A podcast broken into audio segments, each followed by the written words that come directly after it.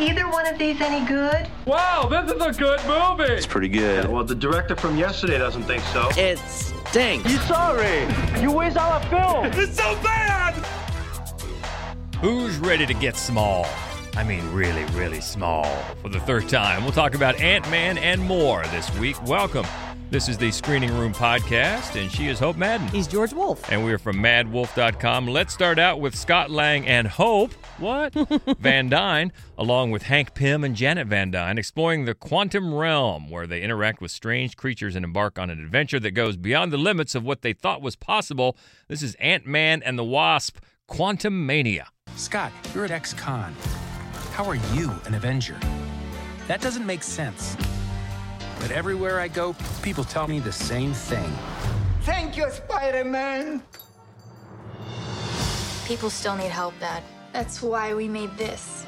It's like a satellite for deep space, but quantum. Wait a minute. You're sending a signal down to the quantum realm. Turn it off. Now! What are you so afraid of? There's something I never told you. This place. It isn't what you think. I can get you home. And give you more time. If you help me,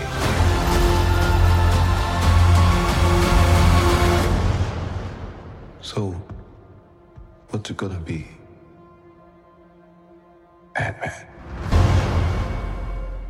Well, if we're counting, this is number 3 for the Ant-Man franchise, and we were told, we were set right, this is now the first film in Phase 5 of the Marvel Universe. Is that correct? Are we right with that?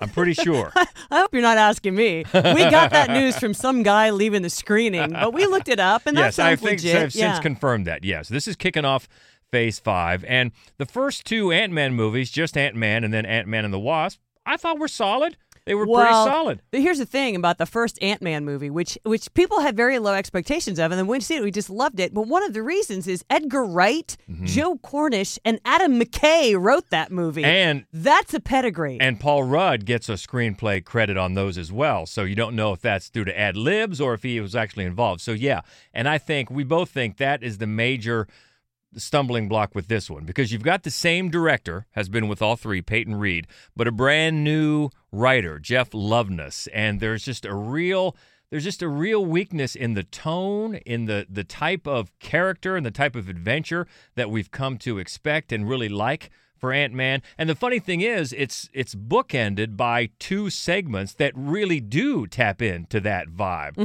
Well, they're not technically bookended, because first you have a prologue, and then at the very end, of course, you have a mid-credits stinger and an end-credits stinger. But between those, then there's a bookends of sequences set with Scott Lang / Ant-Man, set to the tune of Welcome Back Kotter, the Welcome Back song. And it does. It ties into that very self-effacing, he's called Spider-Man instead of Ant-Man. And that gets us in, especially at the beginning. It makes us feel comfortable with the character. Okay, this is what we're used to. But then, after it goes off into the adventure, it's not the same. And you make a good point, because it's removed from the fish out of water type of sequences that Paul Rudd can have fun with. You're no longer in the city and things like that. He's pulled in not just Ant-Man, but the whole family. They're just trying to have a pizza party. Right. And all of them are pulled into the quantum realm thanks to the daughter, Cassie, now played by Katherine Newton. She's a budding young scientist herself, and she invents this thing to send a signal down to the quantum realm. And, Janet says, don't do that. Before you know it, boom, they're all down there. And then you're in this totally different world that just throws everything askew, I think. Yeah, and, He was always able to make it's funny, because he's kind of a dork and he's an Avenger, and all the other Avengers are not dorks and they're very big and powerful, and you're like, what? Well, once you're out in this quantum realm, which is just, it's just like being on Tatooine, it's really does. You don't have that comparison and contrast to make. And that's the other thing, is that, so much of this story just rips off early Star Wars films. There's a lot of early Star Wars vibe. Very much so with the creatures and some of the sequences they put them in. Yes. Overall, I thought the whole Quantum Realm thing just didn't look too great. No. The CGI was not up to snuff. And yeah, a lot of it gave that early Star Wars vibe. And then it starts, once you see, we're not telling any things out of school here. I think pretty much everybody knows Bill Murray's got a cameo in this. And he shows up, and you're thinking that, oh, okay, they're trying to do the Jeff Goldblum Ragnarok thing. And then Jonathan Majors, who is Kang the Conqueror, who's great. He's a great actor. He is a great actor. And he's everywhere right now, and I wish him all the success because he deserves it. It's just, it's not a very, at least right now, it's at least not a very interesting villain.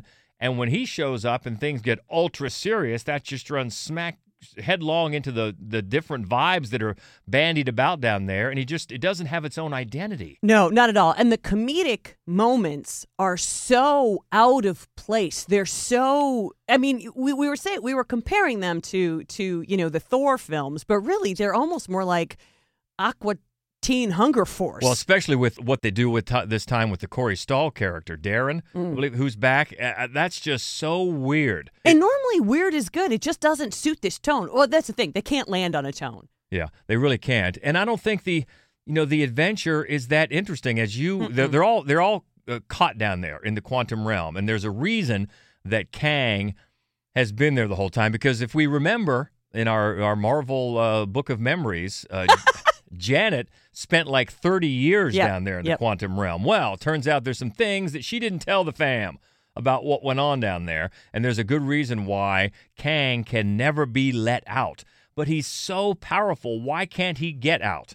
As you pointed out, he's got these all-powerful abilities, but yet they do have some drawbacks or some limitations. Thing. So he can bend time, and that's why he's been sent to the Quantum Realm, because there's no time, although there's clearly time. Everybody is spending time, but that would be anyway. But the other thing is but he has powers that we don't know what they are, that we're not told that they, you know what I mean? I mean, it's just, he's a very poorly defined villain. Right. And he is a great actor. He's a great actor. And he has a couple of good scenes with Michelle Pfeiffer, who's really, in a lot of ways, the star of the film, and she does a good job in the film. She's a fun sort of action hero, but it's just too little. It's too little of the film, and then it doesn't match up tonally with any of the other parts of the film. Yeah, it just sort of wanders. I think in some instances it has some decent ideas. They get into a little bit about revolution and the people and things like that. Okay, is this where we're going? But everything is just wanders off on its own sort of tangent. It never really comes together, especially when, as we talked about earlier, it's set up by these two. Well, it's set up at the beginning, and then at the end you have a little epilogue of the perfect vibe, I think, that was already set for the character and the hero. And we're used to it, and we're comfortable with it, and then it just goes off in a totally different direction that I just don't think works at all. No. And it's very, very, it's not horrible, but for me personally, with the whole Marvel canon, it's pretty low. Yeah, it's pretty low on the, because I'm the one, I say very often that I don't think that the Ragnarok type of humor for the Thor character is very funny, and I didn't like Love and Thunder at all. No, but I liked Ragnarok. People do. I liked Ragnarok a lot. I did not like Love and Thunder. Yeah, I always feel like I'm the outlier there, and that's totally fine because everybody's sense of humor is the same, but it's just not much of anything really works, is cohesive about this movie. So, so a disappointment definitely for Ant-Man and the Wasp, Quantumania, and it's everywhere right now. Boy, next up, one that everybody's talking about and a lot of people, including us, were disappointed by. After Christopher Robin abandons them for college, Pooh and Piglet embark on a bloody rampage as they search for a new source of food. It's Winnie the Pooh, Blood and Honey. You know, you're the first person I ever shown this place to. And why am I so special? Because soon we'll be Christopher and Mary Robin. You should be close now. We're not going to find them. We will. Pooh, Piglet, Eeyore, we were friends for many years, and they're out there. Christopher, we need to leave. Now. I really need to find out what's happened here, okay?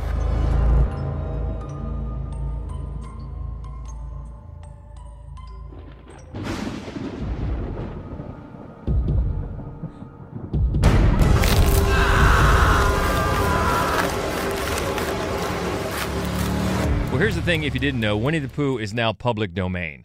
So these guys were the first to jump on it with a inspired idea, and I think it seems to me that it just got away from them, because once the trailer got out, word started getting around, and people were all about this movie, including us. Yeah. And then you find out that it was a $50,000 budget. This is a low budget experience, and they pulled it off. I'll give them that. But I think everybody's expectations got way too high. It is a great idea, which is to say, you know, what happens if when Christopher Robin leaves the 100-acre wood, Pooh and the gang just go feral? That's a brilliant idea. I wish they'd hired a good writer. Yeah.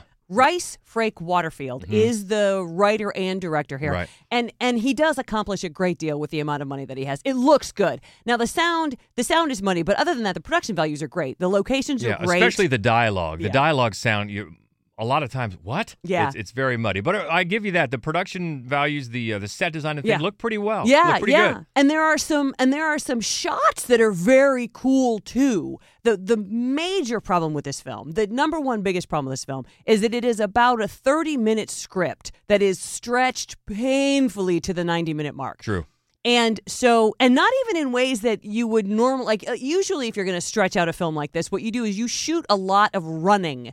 You run behind people for a long time. You shoot a lot of the woods, but they don't pad in that way. Each scene is just stretched out minutes longer than it should be. So what happens is, in a film where there ought to be a great deal of action, which is to say people should be moving about, instead, they're not. They're spending a lot of time reacting in one spot for a very long time when you're like, run, please. And repeating dialogue. Oh, there's so much. Why are you doing this? I mean, I bet somebody says it 300 times. Yeah, even at the very beginning, the setup, which is, I think the setup is decent. The whole thing about Christopher Robin, and he brings, a date there, and I want to see my old friends. Yeah. And okay, here we go. But even that is drawn out way too long. Yeah. And it feels like a short film that just got away from them. And even the kills, once they start, they're not really inspired. I think the effects are okay, especially when you hear that it's a $50,000 budget.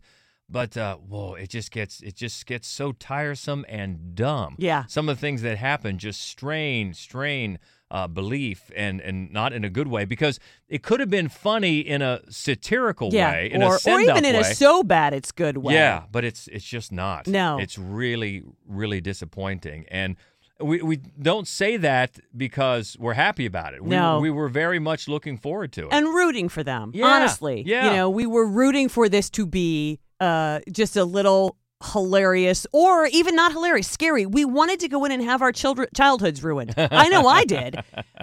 We were hoping for more. We were rooting for them, but no. Yeah, and actually we know somebody in L.A., not our son who lives in L.A., but a friend in L.A. who went to a screening of this with the filmmakers in attendance, and he reported back that it really bolsters the idea that this thing just got away from them, that they were trying to tramp down some of these expectations because, look, people, we had a $50,000 budget. Don't expect Schindler's List here. Yeah, I do. I think, they made a very low-budget movie. They thought maybe it would hit a couple of art houses, or maybe it would do well for them in festivals, or maybe it wouldn't do anything at all and they could get a streamer, and then the trailer came out, and to be honest, it's not a great trailer. It's just a great concept. Yeah. And so everybody on earth, all horror fans anyway, were like, give it to me. Right. And so, I do. I mean, I really do. I feel badly in a way for the filmmakers. On the other hand, I just wish they hadn't been the ones to come up with this idea. Yeah. Or he just hired a better writer. But as far as directing-wise, like you said, there are some decent shots and some decent production values. Sound a little muddy, but as a story, as a horror film, just not there. Not there. And a disappointment for Winnie the Pooh, Blood and Honey. It's out in a lot of theaters right now. Next up, a group of really three films marketed as one. It does have a trailer. They do have a trailer, but it's just nothing but music, so we won't play it. But it's the 2023 Oscar-nominated short films, which we always look forward to. Oh, yes. And this has been, it's been several years now, but somebody had this genius idea years ago to take the short films that get nominated for Oscars and separate them into their categories, live action, animation, and documentary, put them in feature-length blocks and put them out and let people see them on the big screen. I love this. I do, too. As we've said for years, you know, we love short films, and it's very, very hard to find short films. And, of course, the Academy kind of gathers together what they think are the very best. And you just think, as we were kids watching the Oscars going, why can't I watch these? Oh, yeah. I remember thinking that very clearly as a kid. How do people know about these movies? Where can they see them to even nominate them? Mm-hmm. And for a lot of times now, even still, it's film festivals, but there's many more opportunities to see short films streaming.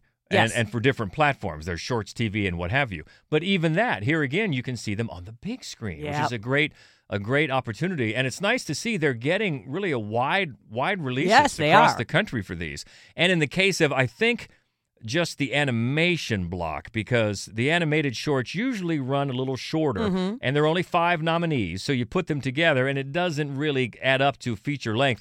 If that's the case, they add some other very good animated shorts at the end. The other two are feature length. In fact, the documentary block runs close to 3 hours. Sure. Because the documentary shorts usually push the limit of a short, yes, 40 minutes or so. Yeah. So that one takes a while. But obviously, they're all very good. If you have to pick one, just which one do you like more? You like animated? You like live action or documentary? They're all really, really good. And it's funny, over the years as we've been doing these, we pick a winner. We pick a favorite. We're terrible. These are the ones we miss the most. What is our batting average on this? It's bad. It's not good. And we certainly have our favorites this year as well, so we'll see. But there's just some really, really great stuff from all over the globe. Different stories, documentaries where you'll learn new things, and just some really great use of animation and different animation styles. Mm-hmm. And I will say, if you watched the nominations that morning, or just read about them later, you were probably struck by 2 of the titles of the animated block. One is called My Year of Dicks. Yep. Yes, that's what it means. And the other one is called An Ostrich Told Me the World is Fake and I Think I Believe It. Right. And that is fun, too. That one is very Wallace and Gromit stop motion. So yeah, oh my God, I love those. Those are both in the animated block. So, yeah, if they're out there, pick a block and check them out, because this is the chance to see them on the big screen, and we love them. The Oscar-nominated short films out there now in theaters. Next one is showing now in some theaters and also on Apple TV. It's an Apple original where motivations are suspect and expectations are turned chaos as a con artist takes on Manhattan billionaires. It's called Sharper. You can't cheat an honest man. That's why we never feel sorry for the mark. I really like you. I really like you too. You lied to me. We're all human, just doing the best we can. You caused your mother anguish, and I will not have it. She wants me gone. How do you think this ends? Not well. What did you tell him? I'm going to take $1 billion and aim it in your direction. Is this real? This is real. How can I be sure? If you're going to steal a lot.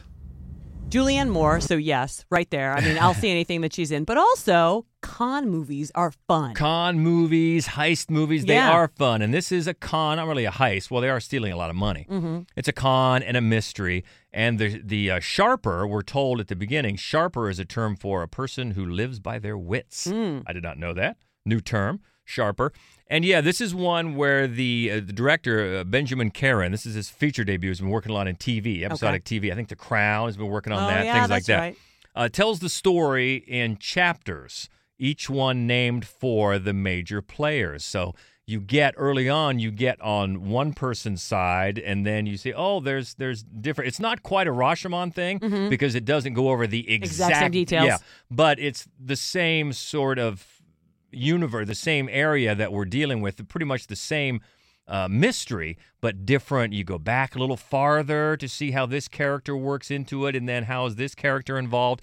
And basically it revolves around Tom, who's played by Justice Smith, who we remember is the member from Detective Pikachu. That's right. Yeah.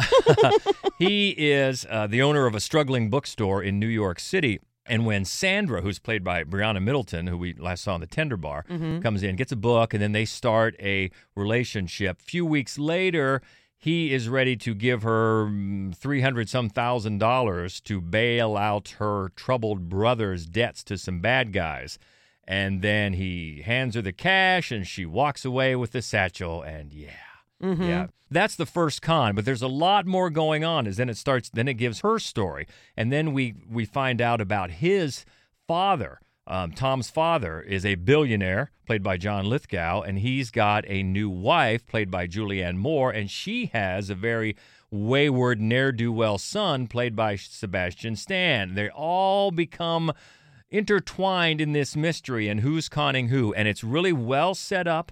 And it's well performed. It's a great cast. So much so that I think it ironically contributes to the little misstep at the end, because 2/3 of it you're in, you believe, you buy that these people are pros, they know all the angles, and that only becomes a problem at the end when you get the final reveal, the final con, you just think somebody would have seen this coming.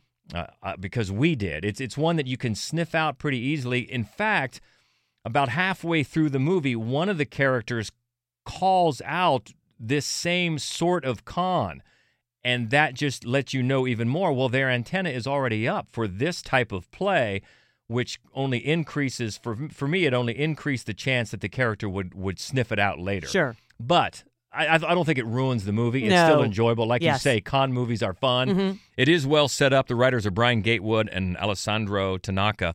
And certainly well performed. The cast is great, and you're right. Always great to see Julianne Moore in anything. But just a little bit at the end where you think, I'm not sure if that would have gone down that way. Somebody would have sniffed it out. Other than that, though, it is enjoyable, pretty solid, in theaters and on Apple TV right now, called Sharper.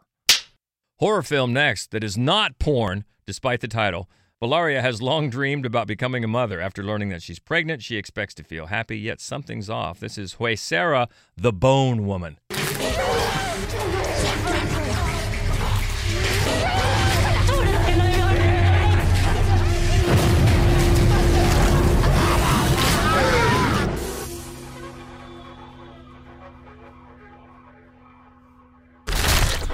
This is a Spanish language film. Yeah. And it takes an old, like a folk tale of the Bone Woman, and sort of utilizes it to tell a very different kind of maternal horror story.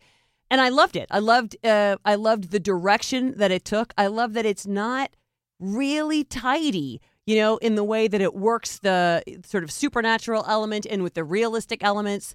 I think all of the performances are great. And one of the things I also really liked about it is the relationship between the husband and wife, because very often if it's a story where, you know, the thing is that both of these people, this couple, they keep making personal sacrifices just because the larger family requires it. And so right away, when they find out that they're pregnant, the husband's mother wants to buy them a crib. But Bellaria has been making a crib with power tools. And I mean, she's clearly quite skilled.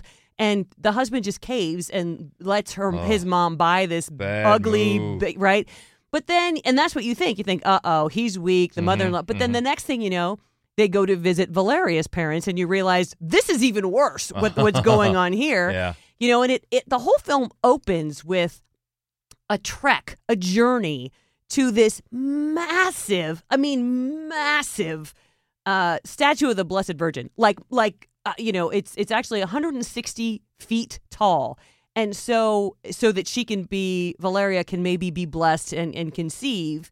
And then the camera slowly pulls back. And what starts off as sort of this beautiful image of the Blessed Virgin, suddenly you see the mother, she's a tiny insect at the foot of this giant, monstrous being. It's a really great image, and it sets you up for something very unusual, which is what the film, executes. It's a great movie. The writer, co-writer, and director is Michelle Garza Severa. And she does just a wonderful job of playing on your preconceived notions and then taking it a different direction.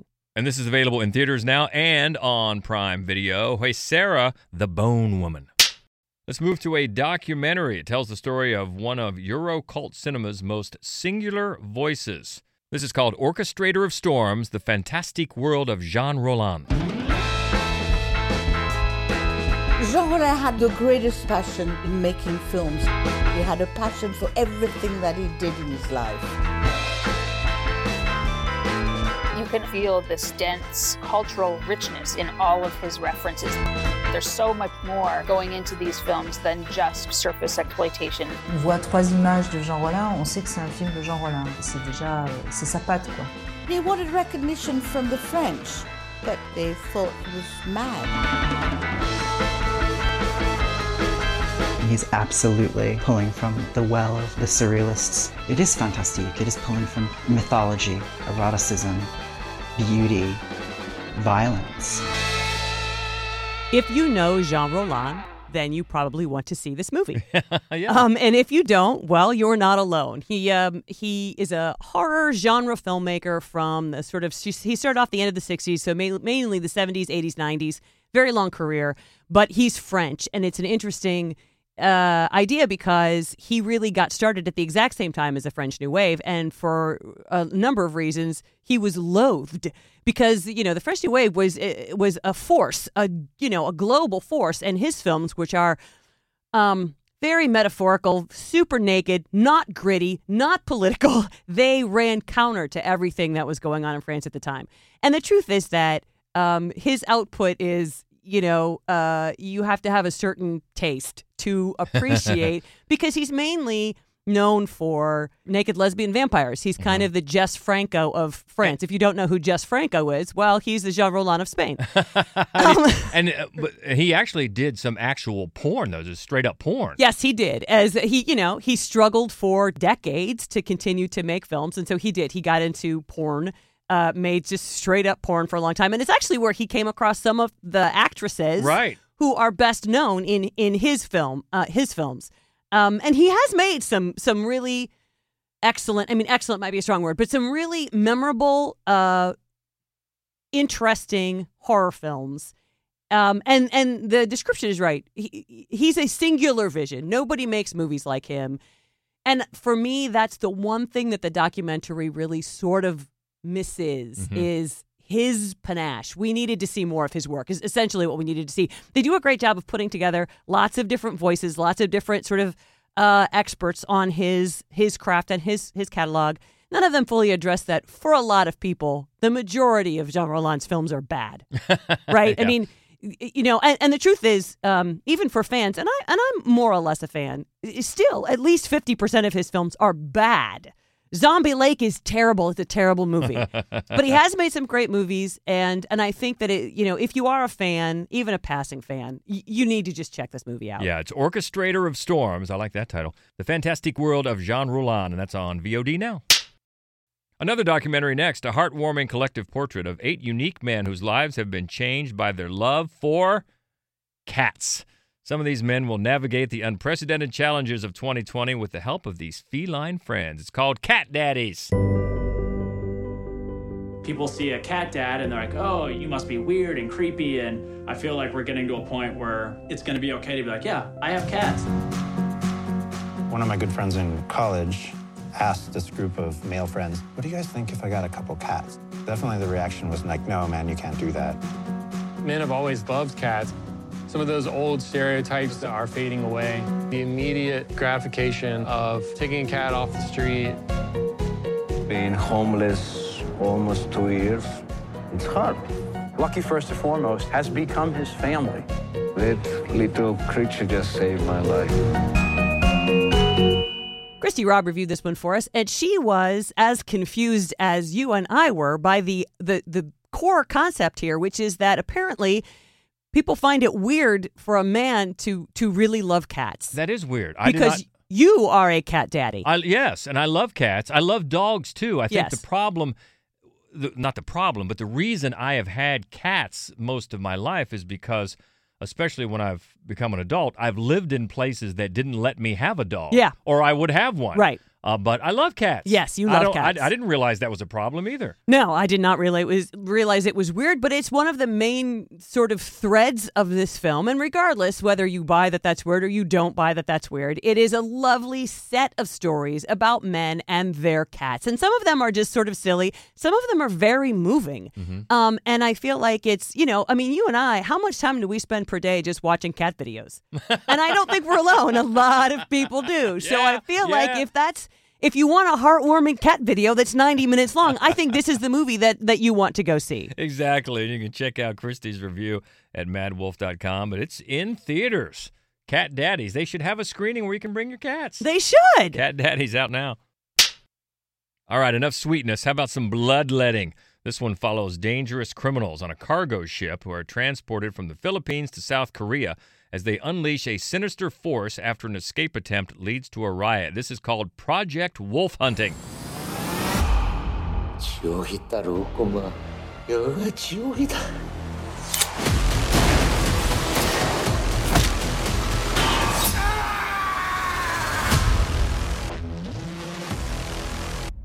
Oh, the bloodshed. Oh, the blood rain.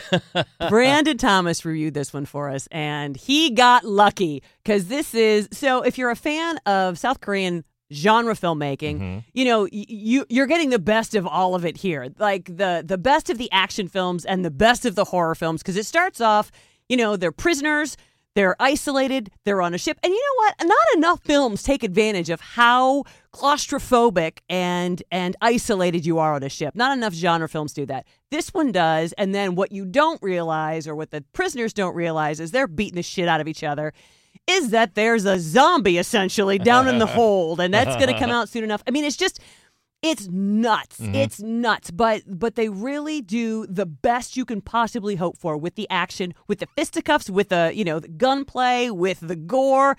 It's so ooey. No. Oozy? Gooey and oozy. Yeah. It's viscous, the film is. Oh, nice. So, I mean, I just feel like you probably know right now, am I the audience for this movie? If you think you might be, we're saying that you are. Check out Brandon's review at MadWolf.com. Yeah, how his challenge in the review was to come up with different ways to just say blood splatter. Right. And ooze and gore. And you can check out his review, Project Wolf Hunting, on VOD now.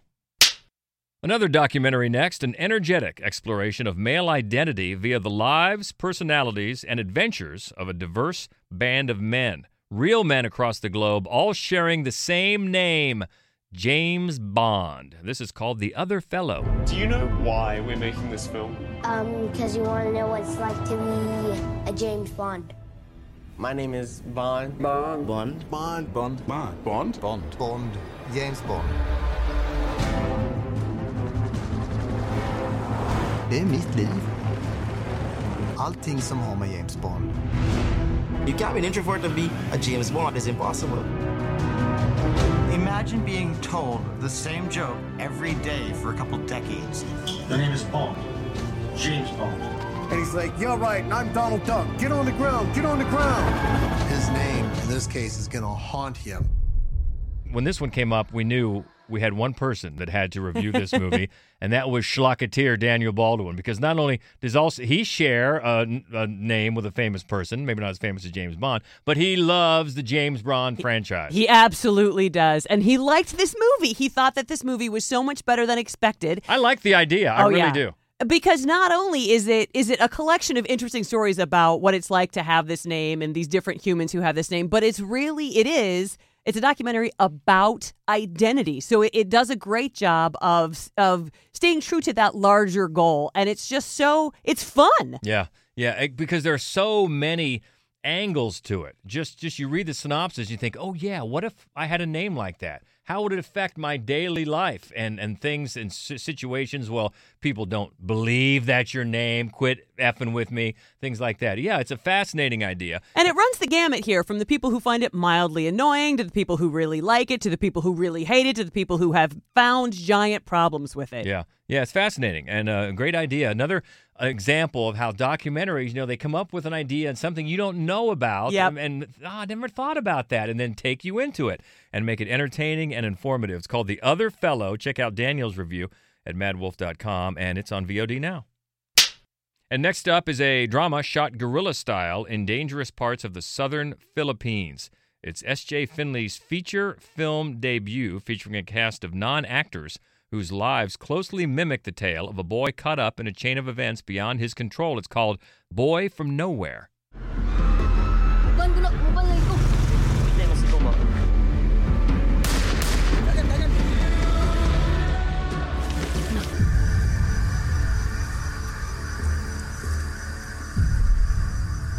Rachel Willis reviewed this movie for us at MadWolf.com. It's a very fascinating, interesting story about, essentially, child soldiers. Mm-hmm. And the reason that it's, even though it's clear from the beginning, as you would imagine, the filmmakers' thoughts on child soldiers and just the horror and the tragedy of children being sort of swept up into this kind of a life and everything.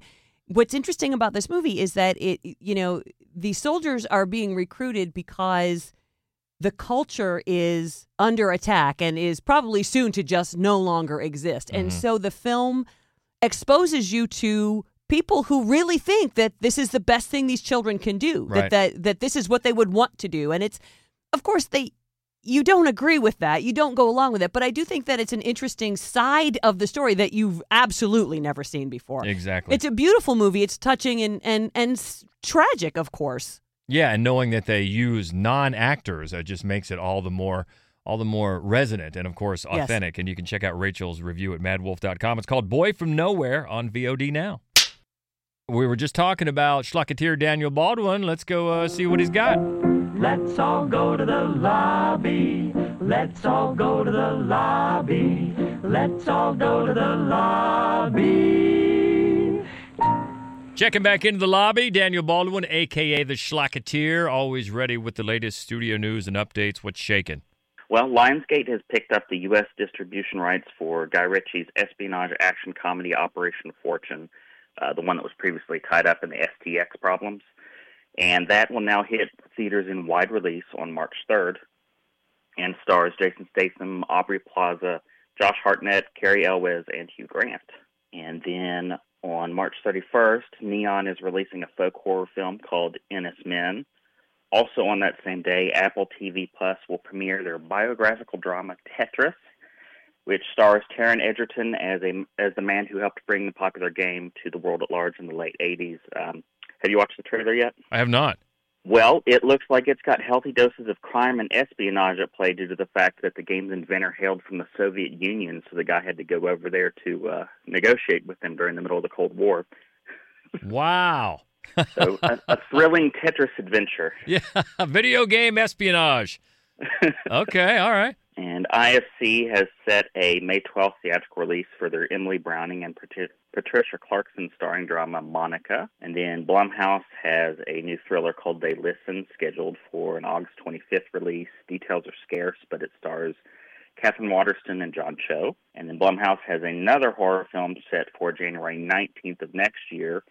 It's a supernatural horror flick called Night Swim that will star Carrie Condon and Wyatt Russell. And then further in the distance, Ridley Scott's Gladiator 2 has been set for a November 22nd, 2024 release. It'll pick up a few decades after the original one, focus on the now-grown Lucius, which was the kid of the Joaquin Phoenix's sister in the original. Oh, okay. All right. Now, who's playing him? I saw it, but I forget. Paul Mescal is starring.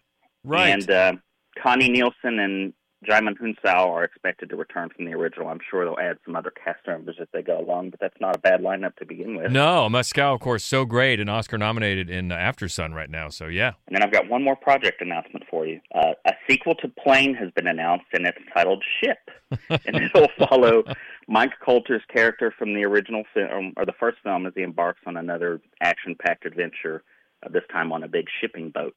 And next year, it's Skateboard.